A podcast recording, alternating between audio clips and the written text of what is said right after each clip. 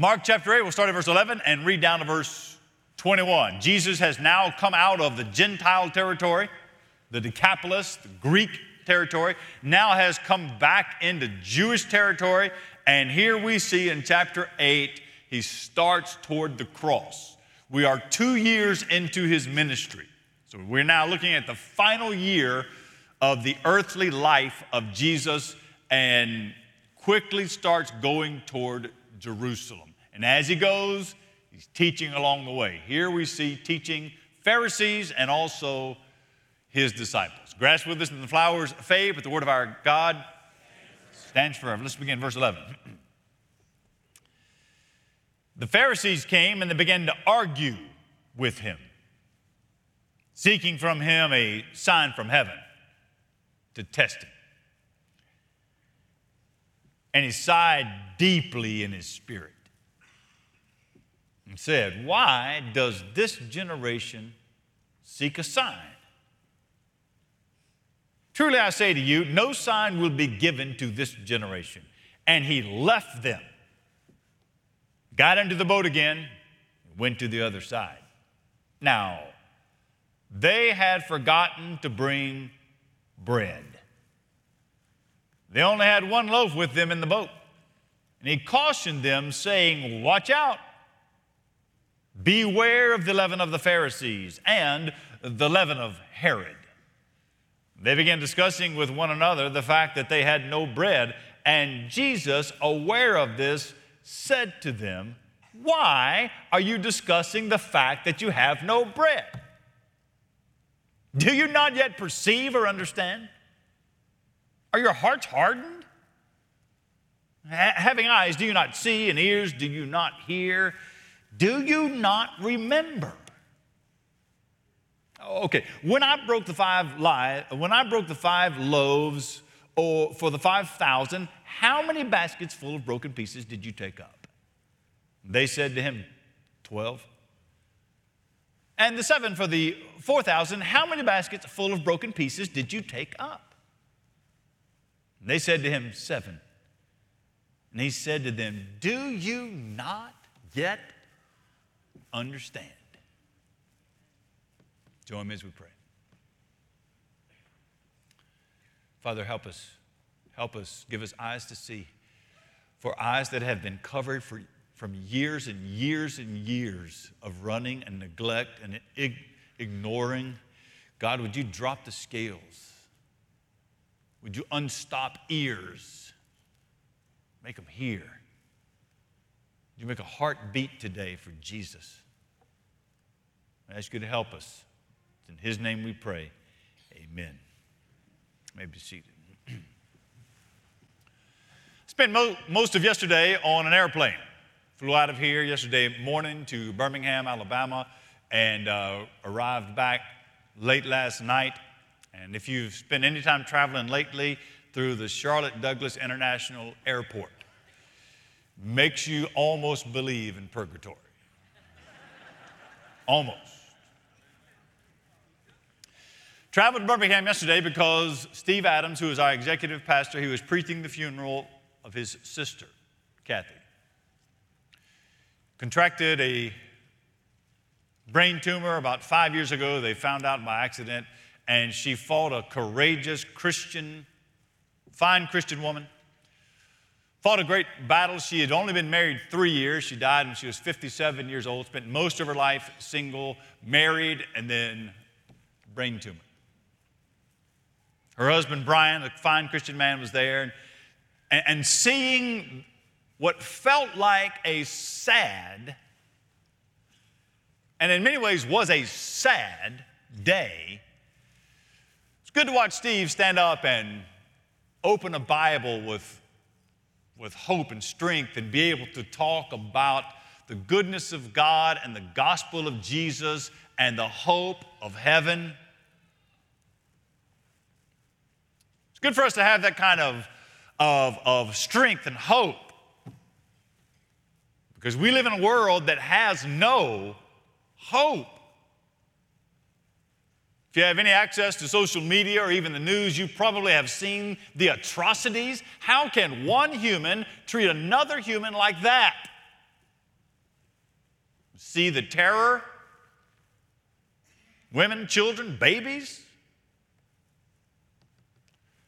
In the middle of such pain, in the middle of such terror, in the middle of that war, you, you can have joy and strength and hope in the gospel.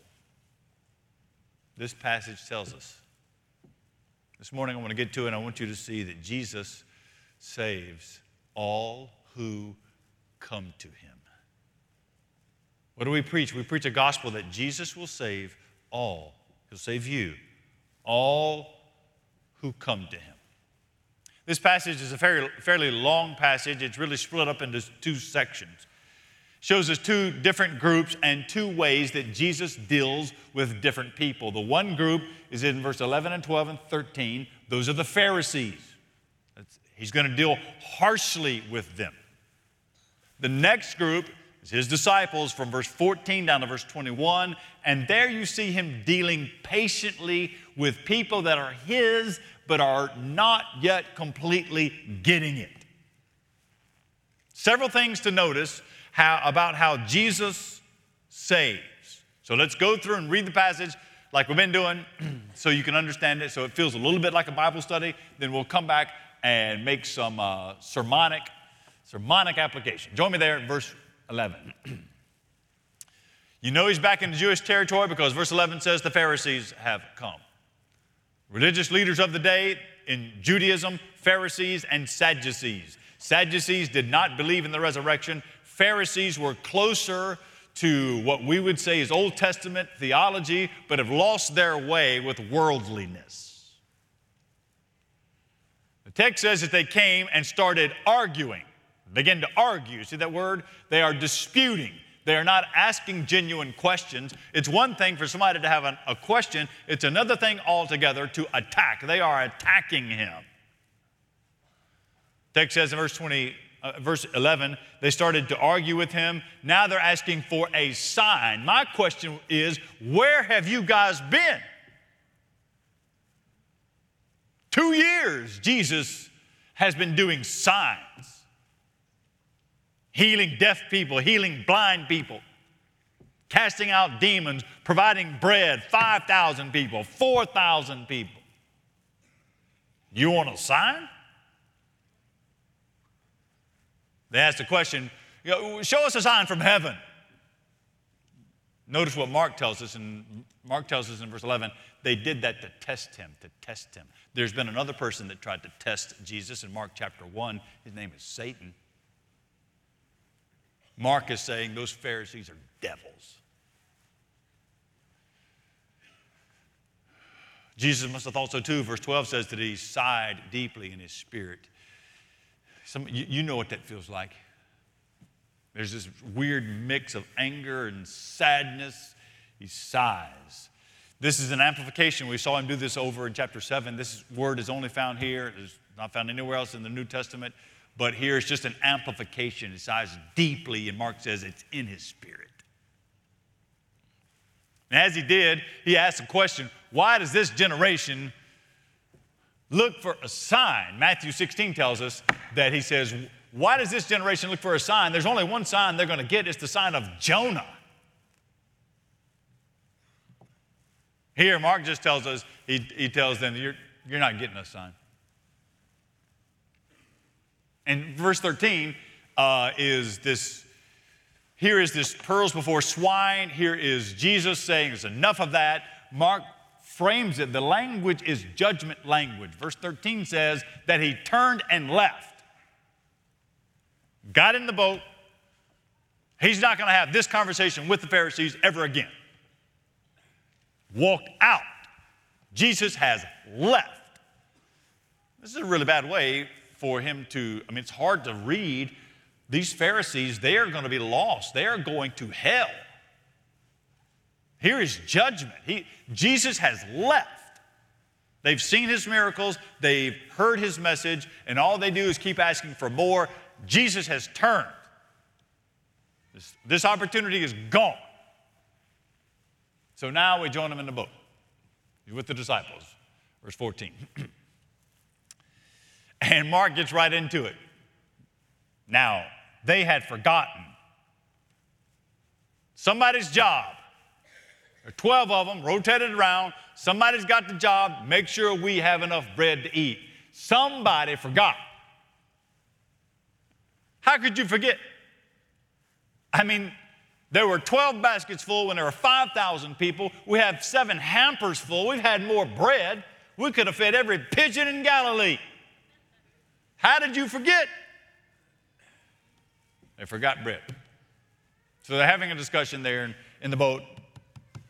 There's only one loaf. Maybe Mark put that in there to say only one loaf. Some people think Mark is alluding to Jesus. There's one. Jesus being the bread of life. I don't know if that's the case, but it's interesting. They got one loaf. They're discussing this, and Jesus hears that, and he gives them a warning in verse fifteen. Watch out. Beware of the leaven of the Pharisees. Beware of the leaven of the Herodians or Herod. Beware, Matthew sixteen, he adds the Sadducees. Beware of the leaven of the Pharisees, the Sadducees, and Herod.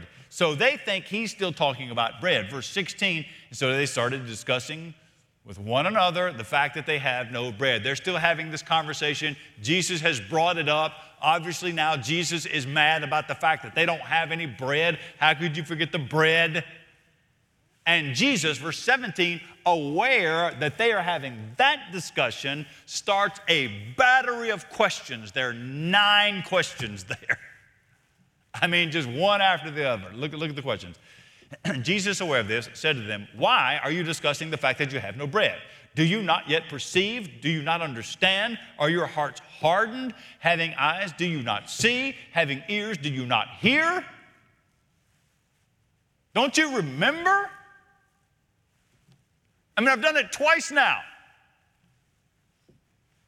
Verse nineteen. Then he goes into life experience. Okay, I've asked you a bunch of questions. Now I'm going to take you back there. And you just, you just go with me and you answer the question. You remember, you were there. Verse nineteen, when I broke the five loaves for the five thousand people, how many baskets full of broken pieces did you take up? They said to him, twelve. By the way, having these two listed here, Uh, would indicate that Jesus not only did it twice, he recalls the numbers, he uses the exact numbers, he even uses the different words for baskets. And he says to them, you were standing there, you saw what happened, do you, rem- do you remember? You experienced it. Okay, what about the four thousand, verse twenty? And the seven for the four thousand, how many baskets full of broken pieces did you take up? They experienced it, remember, seven. You're worried about one having one loaf? Verse twenty-one, don't you, here's what he says to them. Do you understand? Several things to notice about how Jesus saves. Let's begin with uh, the Pharisees first. Let's begin with how he deals with those that have rejected him, that hate him. Here's the first one, number one. Jesus saves on his terms. eleven, twelve, and thirteen. Jesus saves on his terms. Be careful how you talk about how the Lord, Jesus, how Jesus saves people. Oftentimes we will say that God accepts you as you are. I would just offer up, God does not accept you as you are. The whole gospel message is that God has rejected you as you are. As you are, you are a sinner in deserving of God's wrath. Your life has not been one that glorified him. God does not accept you as you are. If he did, we wouldn't need Christ. God accepts Jesus, the perfect man, and he accepts any man or woman that is in Jesus. But notice that Jesus doesn't argue. Verse eleven tells us that they joined him there. They want to dispute. They want to debate. They want to argue. Be careful if you get drug into things. The Pharisees came and they started to argue with him. Jesus doesn't argue. He doesn't debate. There are no negotiations with Jesus. There's not any, look, God and I have an understanding that I'm going to I'm going to make a contract with God on my own terms. There's not any of that. To the Pharisees, it's very clear. That Jesus does not throw pearls in front of swine. Jesus offers up free life. He offers it to you, life and forgiveness and hope and joy. But you come on his terms, not yours. Jesus doesn't argue, verse eleven. Notice something else in verse eleven. Jesus does not perform. He, he does not do a performance. He is not a circus act. Verse eleven says that the Pharisees came, they began to argue with him, and here's what they want. They're seeking from him a sign. Do us a trick. This seems ludicrous to me after all that he has done. After all he's done through the years of ministry, two years of ministry, walking that land, it's not a very big part of the world. They will have heard all that he's done. And what they wanted was a show. Do something for us.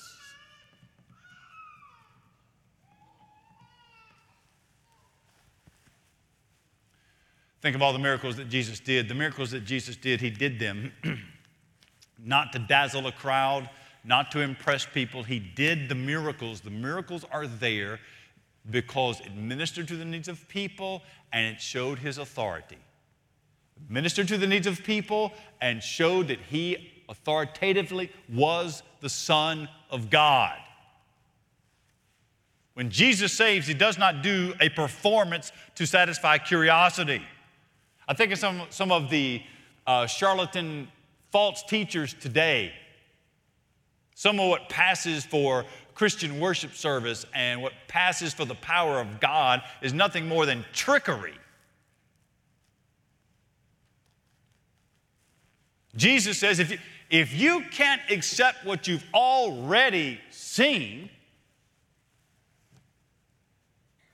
Jesus doesn't argue. He He doesn't perform. Let me tell you what else he doesn't do. He doesn't yield to temptation. He doesn't yield.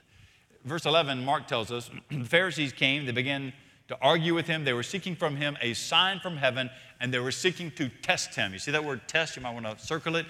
Uh, it's used earlier in Mark chapter one to describe what Satan was doing with Jesus when Satan came to tempt him. This is an insult. This is this is impertinence. This is, this is Mark saying the Pharisees are like Satan.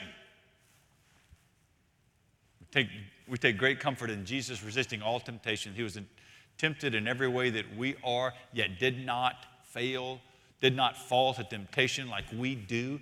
So we claim not our ability, we claim his ability.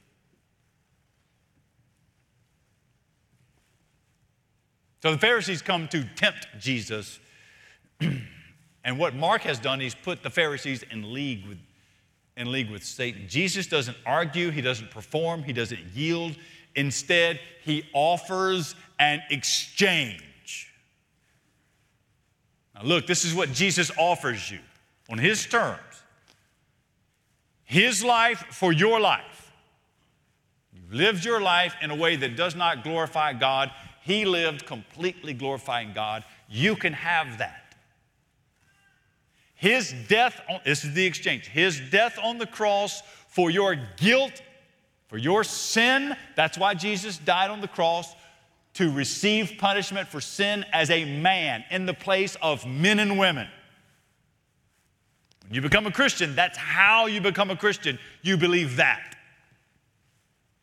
Does that for the glory, for his glory and not your own. Jesus saves on his own terms. That's the first thing you'll notice when he deals with the Pharisees. Let me give you something else. Number two. Number two. Jesus saves with, with, with passion. With passion. There is emotion. There is feeling. We talk about God being the God of love. Jesus, when he saves, it's not just a transaction. Sometimes you get too deep into theology and you think, You, you're learning all of the terms. It can become cold and not feeling. We forget Jesus saves with passion. Let me show you where I get that. You'll see in verse twelve, the text says that he sighed deeply in his spirit. It's the only time you'll ever see that. He sighed deeply in his spirit. We've seen him sigh before. We'll see him really feel at the grave of Lazarus. We know that Jesus feels. And why is he sighing deeply in his spirit? It's not for his disciples. He's sighing deeply in his spirit because he's thinking about those Pharisees that have missed it, had all the theology in the world, and they're going to go to hell. It's intensified. Jesus looks at the Pharisees. He looks at their hard hearts. And it gives him no pleasure to know. Jesus is not like us. He's not like us. We take some, some terrible pleasure in knowing that the bad guy is obliterated. It's not Jesus. He looks at them, and it, the text says that he's breathes deeply. He takes no pleasure in knowing that the Pharisees have rejected him. Of all people in the world, they should have been ready for him. He takes no pleasure in knowing that, that you would remain in your sins. Remember him there in Matthew twenty-three? You crest the hill and look over in Jerusalem. And Jesus said, Jerusalem, Jerusalem. The city that kills the prophets and stones those who are sent to it. How often I would have gathered you like a hen does her chicks. But you're not willing. Look, are you willing? Are you finally willing today? Has God gotten you to the point in your life where you're finally... Maybe you thought God hated you. Maybe you thought God was after you. You get a picture here that Jesus, even his enemies, he looks at them and he sighs deeply. What does the Lord say in Ezekiel thirty-three eleven? God says, I have no pleasure, no pleasure in the death of the wicked.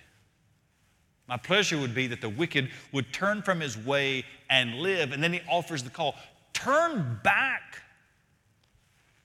Turn back from your evil way.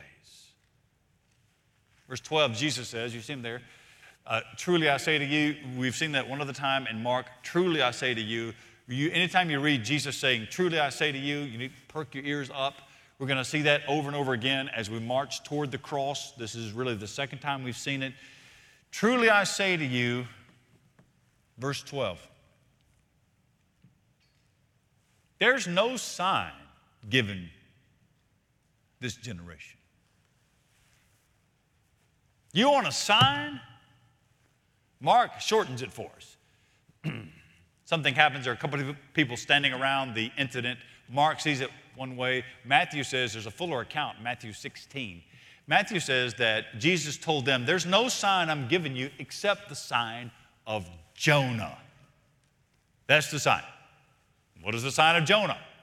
And then Jesus explains, just as Jonah was thrown into the belly of a great fish for three days and then came out, in the same way, the Son of Man will be crucified, buried, resurrected.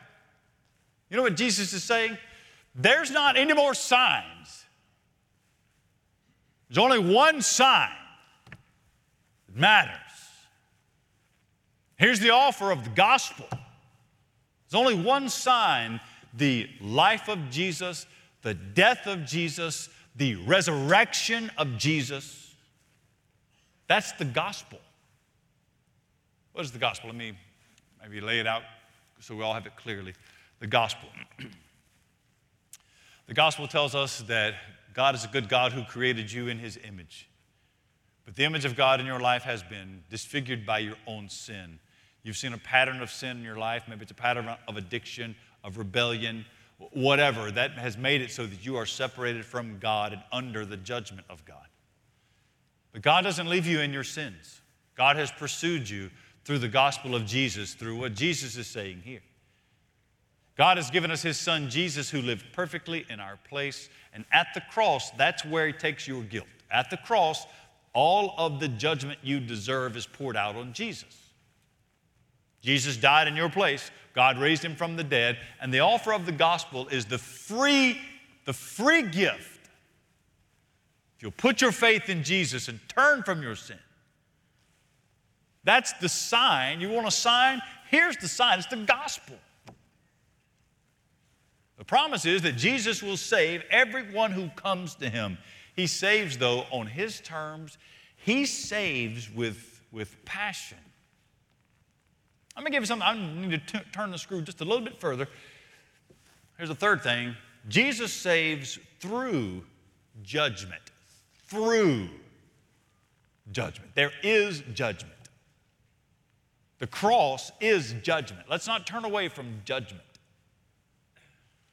Talking to an undertaker at the at the uh, funeral home yesterday. I was there early, so I walked all around the funeral home, looked in every room, some that I wish I had not looked in.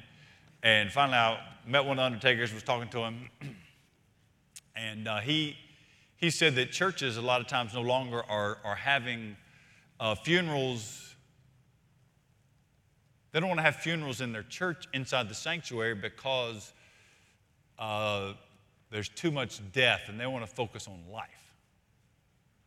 I said, brother, that's the dumbest thing I ever heard. It's been a long day yesterday. I said, that's the dumbest thing I ever heard. He said, it is? I said, yeah, it's dumb. The, the truth of Christianity is that we were dead in sin. God in his goodness has loved us. Jesus Christ lived perfectly, died. They buried him, and God raised him from the dead. We don't have funerals to focus on death. We have funerals to remind us. Jesus died and was raised. That's the hope of Christianity. I preached a little mini sermon to the undertaker sitting there yesterday.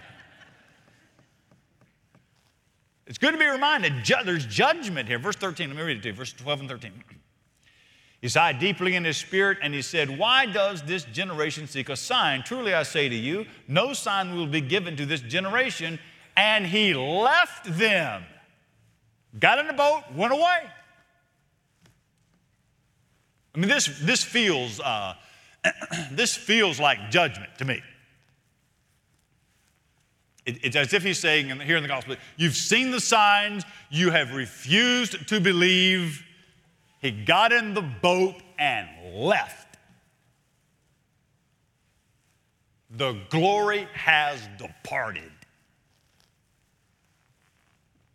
First Samuel four, you know that story, right? Ichabod. The glory is gone. God has left. Isn't that the feel of Romans chapter one when, when, when Paul is describing the depravity of mankind and he talks about the gospel, the power of the gospel in chapter one, verse sixteen. But by the time you get to chapter twenty-four, chapter uh, verse twenty-four and verse twenty-eight, he starts saying something that turns into a refrain. Here's what Paul says in Romans chapter one, verse twenty-eight. Since they did not see fit to acknowledge God, God gave them up to a debased mind to do what ought not to be done. Let's not forget, God will allow you to reject him. But that rejection ends in judgment. How does Jesus save? He does it on his own terms. He does it with great passion. He does it through judgment. That's how he dealt with the Pharisees. Let's spend the last few moments talking about how Jesus dealt with his people. Let's join him there. It's a longer passage. All those questions. I'll give you the fourth point. Number four. I'll just say it simply. He saves. He saves his people. They're ignorant and hard-headed and dull. They don't get it. They are frustrating, but they are his. They're his. That's, that's from verse fourteen to verse twenty-one. That's the whole discussion. He saves his people. Let me show a couple of things. Number one, in this, in this last point, number one, we, we need sharpening. We need sharpening. We need to be sharpened. What does the Bible teach us? That as iron sharpens iron, so one man sharpens another. We, we need to be sharpened. Where do I get that? Verse fourteen says, they had forgotten. They forgot to get bread. They forgot he could make bread. They forgot who they're dealing with. They just forgot. They had been in his presence. They had heard his teaching. They had seen his miracles. They forgot. Mark says there's one loaf there. It could be talking about Jesus as the bread of life, but We need to be sharpened and see God working in the events of our life to bring about His will. We need to be, be aware that God is doing something, ten thousand things that you can't see, doing them all at once, some of them frustrating, some of them delightful, some of them tragic, and He's doing all of that to bring about His perfect plan for your life. We need to be sharpened. Not only that, we need a warning. That's the warning. So they're going to talk about bread back and forth in verse fourteen. They're giving some discussion, and he cautioned them, watch out, beware of the leaven of the Pharisees and the leaven of Herod. Matthew uh, sixteen tells us he also included the leaven of the Sadducees. Leaven is yeast. I'm not a baker. Yeast you put in with flour and it makes it rise. It's a strange process, fermentation. For those of you that make yeast rolls and bread, you have some sort of starter kit that sounds like poison to me, but it works out really good. Has yeast in it. And yeast is some, something very small, very small amount that works throughout. And the Bible says it works throughout the entire loaf. Yeast in the New Testament, almost every single time it's brought up, it is described as evil. Just a little bit affects the entire loaf, so much so that some rolls are yeast rolls. Jesus said, don't, don't let a little bit of that Phariseeism, a little bit.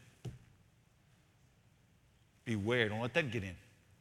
Don't let that legalism get in here. Don't let that lack of grace, don't let that merciless, don't, you, don't let that work in. Don't, don't let the yeast of the The Sadducees, Matthew sixteen. Don't let that, that worldliness, the Sadducees denied the resurrection, they didn't believe in the power of God. Don't let that, don't let that seep into your church life, your understanding of God. Don't let that come in and affect then the entirety of who you are, what you believe. Here he tells us, Mark tells us, he said, don't let the yeast of the, uh, of the Herodians or, or the yeast of Herod. We've seen Herod come in and out of the The gospel. Herod's the one who uh, had John the Baptist beheaded because of the way his stepdaughter danced in some terrible way in front of him. So he's lustful and worldly, especially when it comes to sexuality. Jesus says, don't let that little yeast get into, because it's rottenness, it's, it's insidious, and it works into the whole loaf, and the whole loaf is affected. It's good for us to, to receive a warning, especially in our culture. It's good for us to know the warning. Beware of the yeast of the world. Just a little bit affects the entirety. I don't have time to stay there. We need a warning. We need teaching. We need teaching. Verse seventeen and eighteen, all of these questions, all of these questions are designed to teach. That's what Jesus is doing. You'll notice the question's didactic form. He is teaching them about himself. Do you see what he's doing there? Verse seventeen, Jesus, whoever this said, why are you discussing? Do you have no bread? Don't you perceive? Don't you understand? Are your hearts hard? Don't you have eyes to see, ears to hear? Verse eighteen, don't you remember? That's why, that's why we do some of the things we do. Why do we start every single worship service with the Bible? We remember it's God's word. With prayer, our songs are filled speaking about God. Why do we open the Bible? Why do, you, why do I give you the gospel every single Sunday? To remember. Why do we baptize? Buried with him. We are remembering. Raised to walk in new life. We're remembering what Jesus has done. Why do we take the Lord's Supper? We remember. Jesus says to them, remember. Something else he teaches us. He teaches us by life experience, life experience. Look at the questions of verse nineteen, twenty, and twenty-one. He takes them back to two events they have witnessed. They were there. Verse nineteen, twenty, and twenty-one. When I broke the five loaves for the five thousand, how many baskets full of broken pieces did you take up? They said twelve. He asked the same question for the four thousand, how many baskets? They said seven. He, he takes them back to what they have experienced. Now look, maturity in your life comes through suffering. Why have you walked through the suffering? To grow you, mature. Now and then, Jesus will take you back and say, now, do you remember what happened there? I walked you through that. Humility in life comes from struggle. Why do we struggle? Because you thought you could do it yourself. It's good for you to learn. You're not that strong. Humility. Perseverance comes by faith. Remember what Paul wrote in Romans chapter five, verse three, four, and five. Here's what Paul wrote. This struck me this week. Paul said, not only that, but we rejoice in our sufferings. Can you imagine? We rejoice in our sufferings, knowing that suffering produces endurance, and endurance produces character. Character produces hope, and hope does not put us to shame, because God's love has been poured into our hearts through the Holy Spirit that has been given to us. Brothers and sisters, Jesus saves all who come to him. He saves you on his terms. Believe in the life, death, and resurrection of Jesus. He saves you with passion. The Bible teaches that God loves you. He saves us through judgment. Jesus died on the cross and took the judgment that you deserve. God saves his people. Today is my prayer that you become a man, a woman of God through faith in Jesus. Would you join me as we pray together? With your heads bowed this morning, let's go to the Lord in a moment of prayer and, and commitment. God has spoken to your heart about giving your life to Jesus Christ. As we sing this morning, if you want to come forward and talk to someone, it's a good way to do that. Our pastors are here. If you don't feel comfortable with that, after church, our pastors will be in the lobby. We're all around out there. Love to talk to you about what it means to give your life to Jesus. God has spoken to your heart through the preached word. We invite you to come forward as we sing this morning. Father, thank you for the grace that you give us in Jesus, for the joy of gathering together in worship. We pray that the seed of your word has been planted, that there would be great fruit for the kingdom of God. We thank you for it. In Jesus' name we pray. Amen. Would you stand, please, as we sing together?